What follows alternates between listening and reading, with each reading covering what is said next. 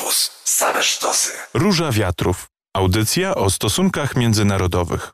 Przy mikrofonie Marcin Łudziewski, a ze mną w studiu Radia Campus jest pani Anna Flisowska, szefowa zespołu do spraw klimatu i energii w Greenpeace Polska. Witam serdecznie pani Anno. Dzień dobry, witam serdecznie. W poniedziałek w Glasgow zaczął się szczyt klimatyczny COP26. Przez najbliższe dwa tygodnie ponad 120 liderów państw, eksperci, przedstawiciele organizacji pozarządowych mają radzić, jak walczyć ze zmianami klimatu i jak zatrzymać globalne ocieplenie na poziomie 1,5 stopnia Celsjusza. Zanim o samym szczycie, o pierwszych postanowieniach, bo takie już zapadły, mimo że jest to początek szczytu, to powiedzmy albo przypomnijmy, Pani Anna, jak zdła jest sytuacja klimatyczna Ziemi, czy faktycznie jest tak źle, jesteśmy już y, tak, tak blisko katastrofy, jak twierdzi chociażby Boris Johnson, premier Wielkiej Brytanii, który powiedział, że jesteśmy minutę przed północą, północ to jest ta katastrofa, no albo sekretarz generalny ONZ Antonio Guterres, który powiedział, że kopiemy sobie własny grób.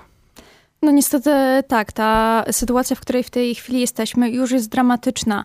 Um, o tym alarmują naukowcy z całego świata. E, już w zeszłym roku przekroczyliśmy granicę e, stopnia 0,2 e, Celsjusza ocieplenia tej e, globalnej średniej temperatury Ziemi.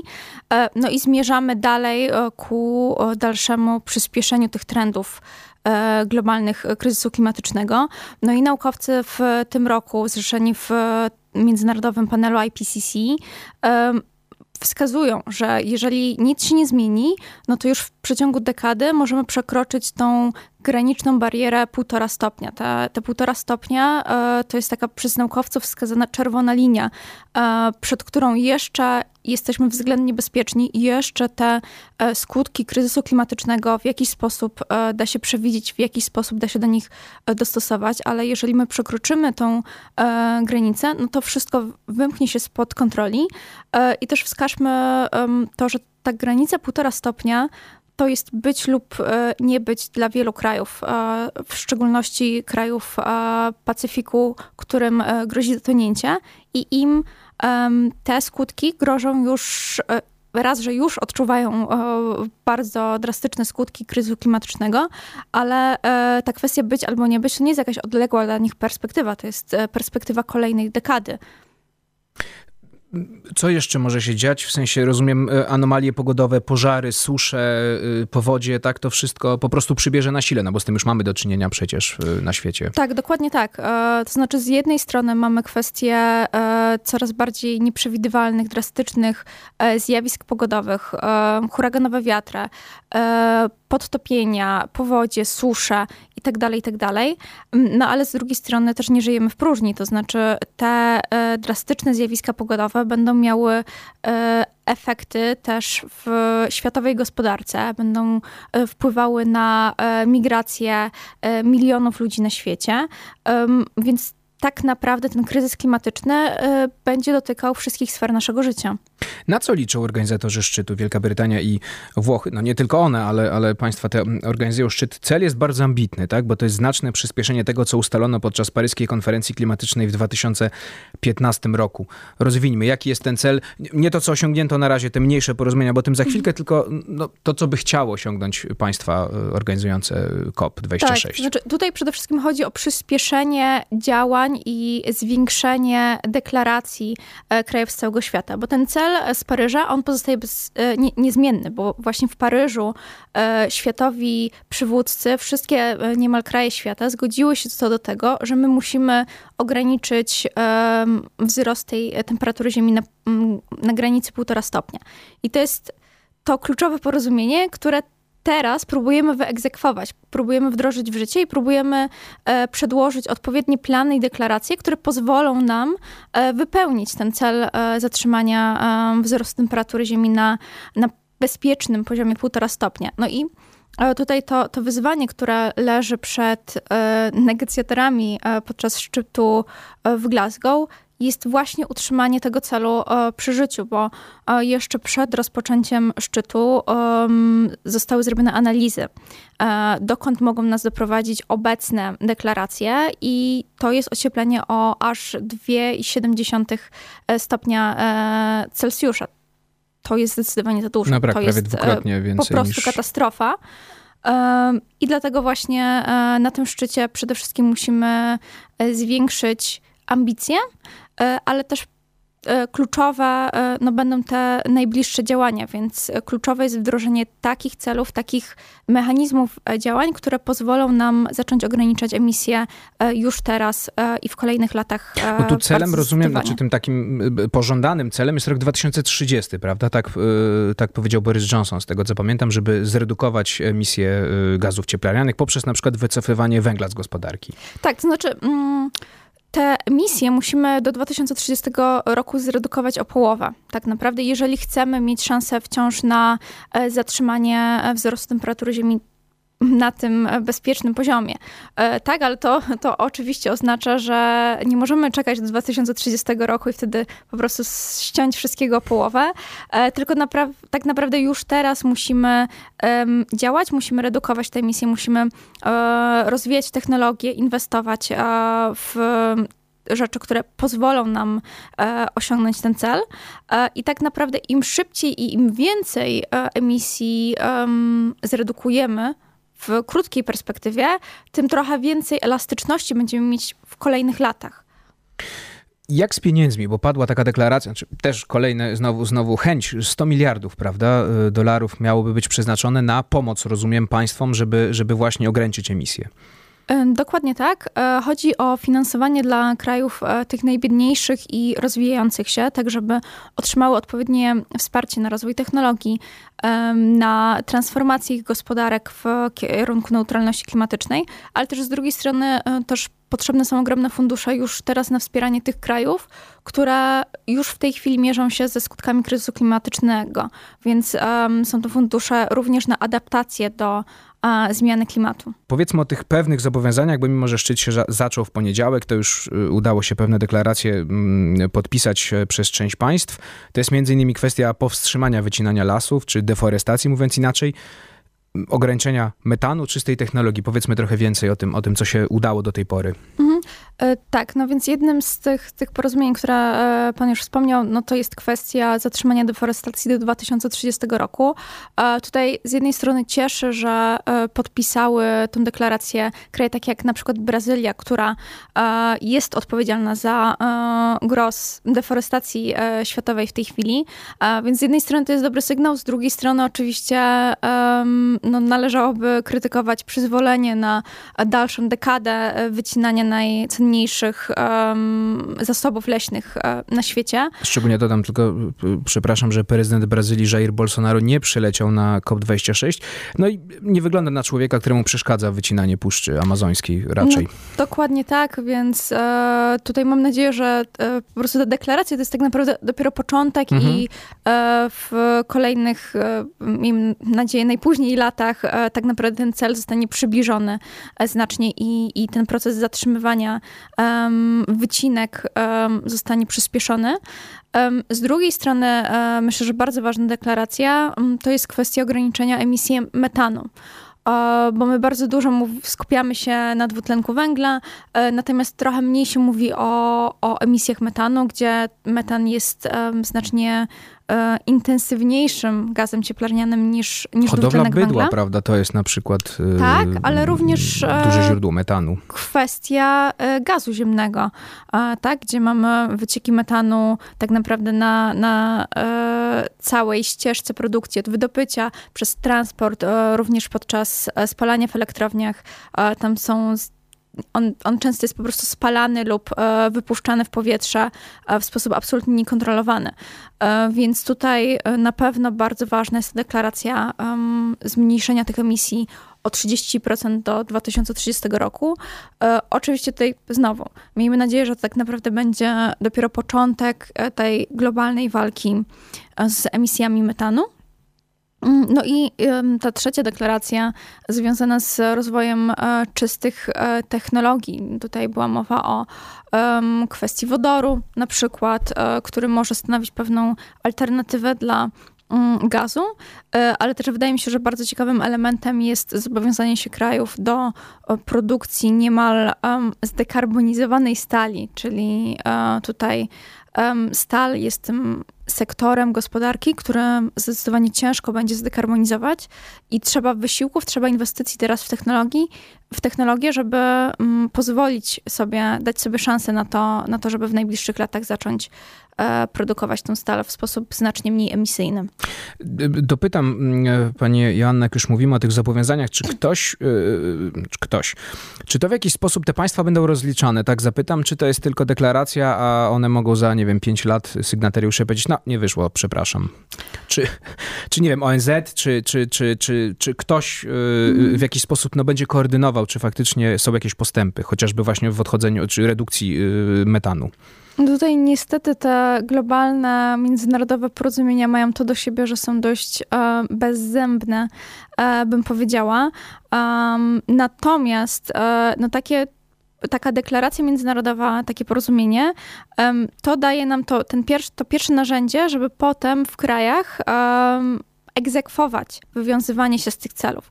E, bo oczywiście potem te, te deklaracje globalne, międzynarodowe muszą być e, tłumaczone na e, języki ustaw, języki programów, strategii krajowych, które będą pozwalały na wywiązanie się z tych celów. Więc tutaj może faktycznie być trochę ciężko z takim narzędziem faktycznie twardej, twardego egzekwowania, natomiast zdecydowanie to daje nam ten to pole do tego, żeby takie mechanizmy w dalszej kolejności stworzyć. Jakie jeszcze postanowienia, proszę powiedzieć, mogą, mogą zapaść? Oczywiście, no jak rozumiem, wszystkie dążą do tego dużego celu, y, czyli przyspieszenia mm, redukcji do 2030 roku, ale czego mogą dotyczyć jeszcze? Jakieś takie mhm. drobniejsze kroki, nazwijmy to tak jak właśnie kwestia powstrzymania deforestacji, czy, czy tej czystej technologii? No tutaj mm, część... No bo jeszcze, prawda, 10 dni tej konferencji tak, zostało, więc tak. właśnie. Oczywiście przed tym szczytem e, COP26 w Glasgow przede wszystkim stoi wyzwanie po pierwsze, z, z zebrania tych ogromnych funduszy na wspieranie krajów nierozwiniętych i tych rozwijających się, więc to jest taki ta, ta pierwsza nadzieja, którą mamy. E, kolejnym elementem jest kwestia negocjacji takiego globalnego rynku e, emisji trochę na, powiedzmy, na, na, przykładzie tego, co mamy w Unii Europejskiej, gdzie mamy system handlu emisjami ETS, no to jest pewna praca nad stworzeniem podobnego globalnego systemu, która po, pozwoliłoby wywierać presję na um, szybsze zmniejszenie redukcji um, globalnie. Um, I tutaj też między innymi takim ważnym elementem, który będzie dyskutowany, będzie właśnie upewnienie się, że te kraje najbogatsze będą faktycznie brać odpowiedzialność i wywiązywać się swoich, ze swoich celów, a nie tak jak to często było do tej pory, że mogą korzystać z takich mechanizmów, które pozwalały im zamiast redukować emisje u siebie w kraju, e, inwestować w tych krajach najbiedniejszych, redukować emisje tam, oczywiście dobrze, ale e, tego typu e, inwestycje i finansowanie powinno się działać, po, po, powinno się wydarzać niezależnie. A, a te kraje najbogatsze tak czy owak muszą brać odpowiedzialność za swoją własną redukcję emisji. Więc mamy nadzieję, że również ten element zostanie doklaryfikowany, wyegzekwowany. A z takich pomniejszych rzeczy, no to, to czego się spodziewamy też, e, to są dalsze deklaracje z różnych e, części świata dotyczące e, odchodzenia od węgla.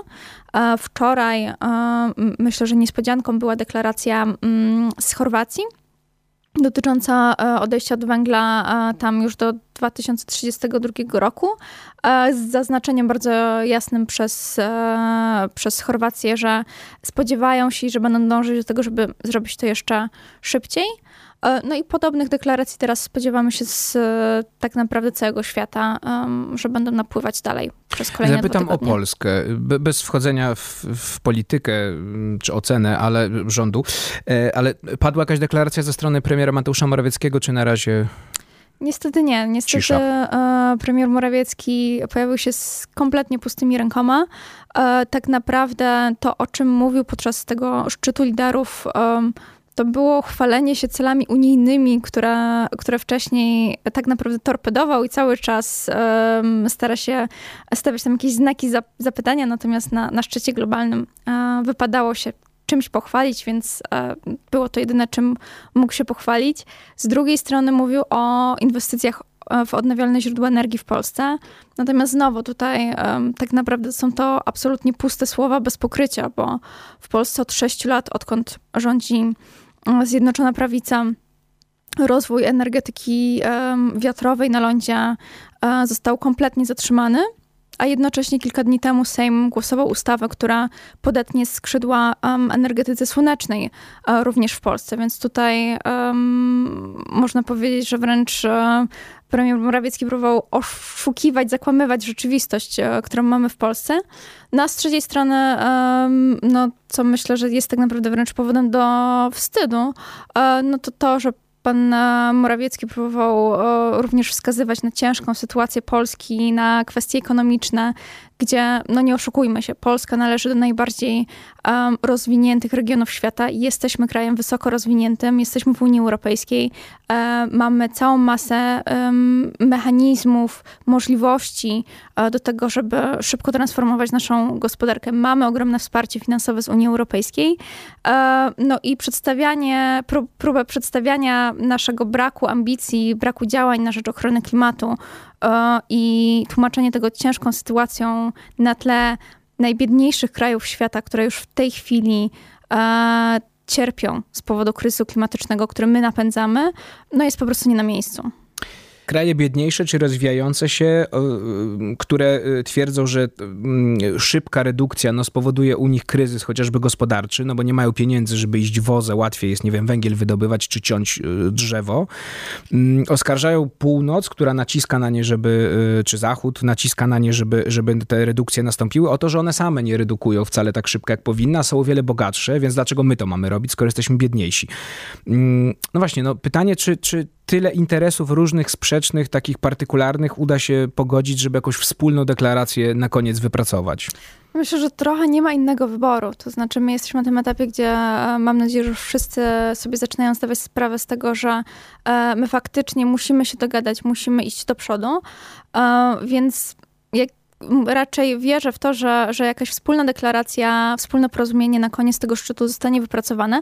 Pytanie po prostu, czy ono będzie wystarczające, czy ono będzie dość ambitne, a jeżeli nie, to jak szybko będą podejmowane dalsze kroki e, do tego, żeby mm, to porozumienie rewidować czy dopracowywać dalej. I tutaj na przykład do tej pory mm, plan był taki, że kolejna rewizja tych celów klimatycznych tak naprawdę tych celów redukcji miałaby się odbyć dopiero e, za 5 lat za cztery ze względu na to przesunięcie e, szczytu z zeszłego roku, e, a pojawia się postulat właśnie tych krajów najbiedniejszych o to, żeby robić taką rewizję co rok. I myślę, że to na przykład byłby bardzo dobry krok naprzód, właśnie po to, żeby zagwarantować sobie jak najwięcej tych okazji do budowania presji, do rewidowania naszych celów i podnoszenia poprzeczki, ale też tutaj sobie pozwolę się jeszcze odnieść do, do tego elementu związanego e, z tym, że, że te kraje rozwijające się, czy najbiedniejsza, najłatwiej jest im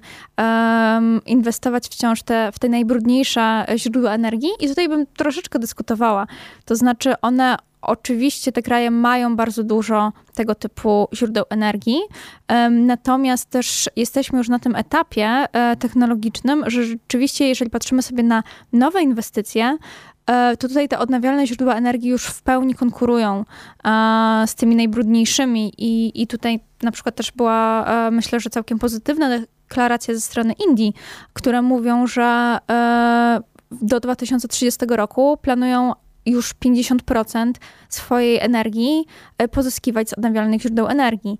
E, gdzieś e, podobnie pozytywne deklaracje płynęły z e, pewnych krajów afrykańskich co do nawet 100% energii z, ze źródeł odnawialnych, więc, więc gdzieś tam też ten, ten postęp oczywiście następuje. Natomiast fakty są takie, że po prostu te rejony cały czas potrzebują dużego wsparcia finansowego na inwestycje i na adaptowanie się do, do kryzysu klimatycznego, którego już w tej chwili odczuwają. No właśnie, Pani Anna, to ostatnie pytanie, idąc trochę dalej, czy jest jakieś światełko w tunelu jednak, że uda się mm, no, utrzymać globalne ocieplenie e, na tym mm, limicie 1,5 stopnia Celsjusza, czy jednak nie? Politico, amerykański magazyn pisze, że ten limit 1,5 stopnia, cytuję, jest już celem zombie, nie do końca żywym, ale nie wolno umrzeć, ponieważ leży u podstaw procesu klimatycznego ONZ. Koniec cytatu. Politico pisze, że niektóre państwa już zakładają nawet dwa stopnie albo i więcej niż dwa stopnie. Mm, oczywiście deklaratywnie mówią półtora, ale już mm, myślą sobie, że a może jeszcze przy dwóch stopniach też nie będzie tragedii. Jest jakieś światełko w tunelu, oczywiście no nie chcę, żebyśmy wróżyli, no ale, ale, ale patrząc na, na te kroki, które już podjęto, o których się dyskutuje, czy jednak raczej trzeba się przygotować na to, że to będzie więcej niż półtora stopnia. Ja myślę, że na pewno to światełko w tunelu wciąż jest. Ono oczywiście e, coraz mniej wyraźnie się tli e, wraz z postępującym czasem. Natomiast zarówno i naukowcy, i e, chociażby przemysł nawet, International Energy Agency, czyli największe stowarzyszenie związane z energetyką, pokazuje wciąż, że technologicznie my jesteśmy w stanie podjąć te działania, które są konieczne do tego, żeby odpowiednio zredukować emisje i e, wypełnić ten cel półtora stopnia. To wciąż jest możliwe. E, oczywiście im więcej czasu upływa, e, tym to będzie trudniejsze, ale jeżeli mielibyśmy przekroczyć tą granicę półtora stopnia, to walka wciąż trwa o każdą jedną dziesiątą stopnia Celsjusza, którą przekroczymy lub nie przekroczymy i to może być, być lub nie być dla setek tysięcy e, lub milionów ludzi. Janna Flisowska, szefowa zespołu do spraw klimatu i energii w Greenpeace Polska była moim i waszym gościem. Pani Anno, bardzo dziękuję za rozmowę. Dziękuję bardzo. Ja się nazywam Marcin Uniewski, to była Róża Wiatrów, a my się oczywiście słyszymy w środę za tydzień. Radio Campus. Same sztosy.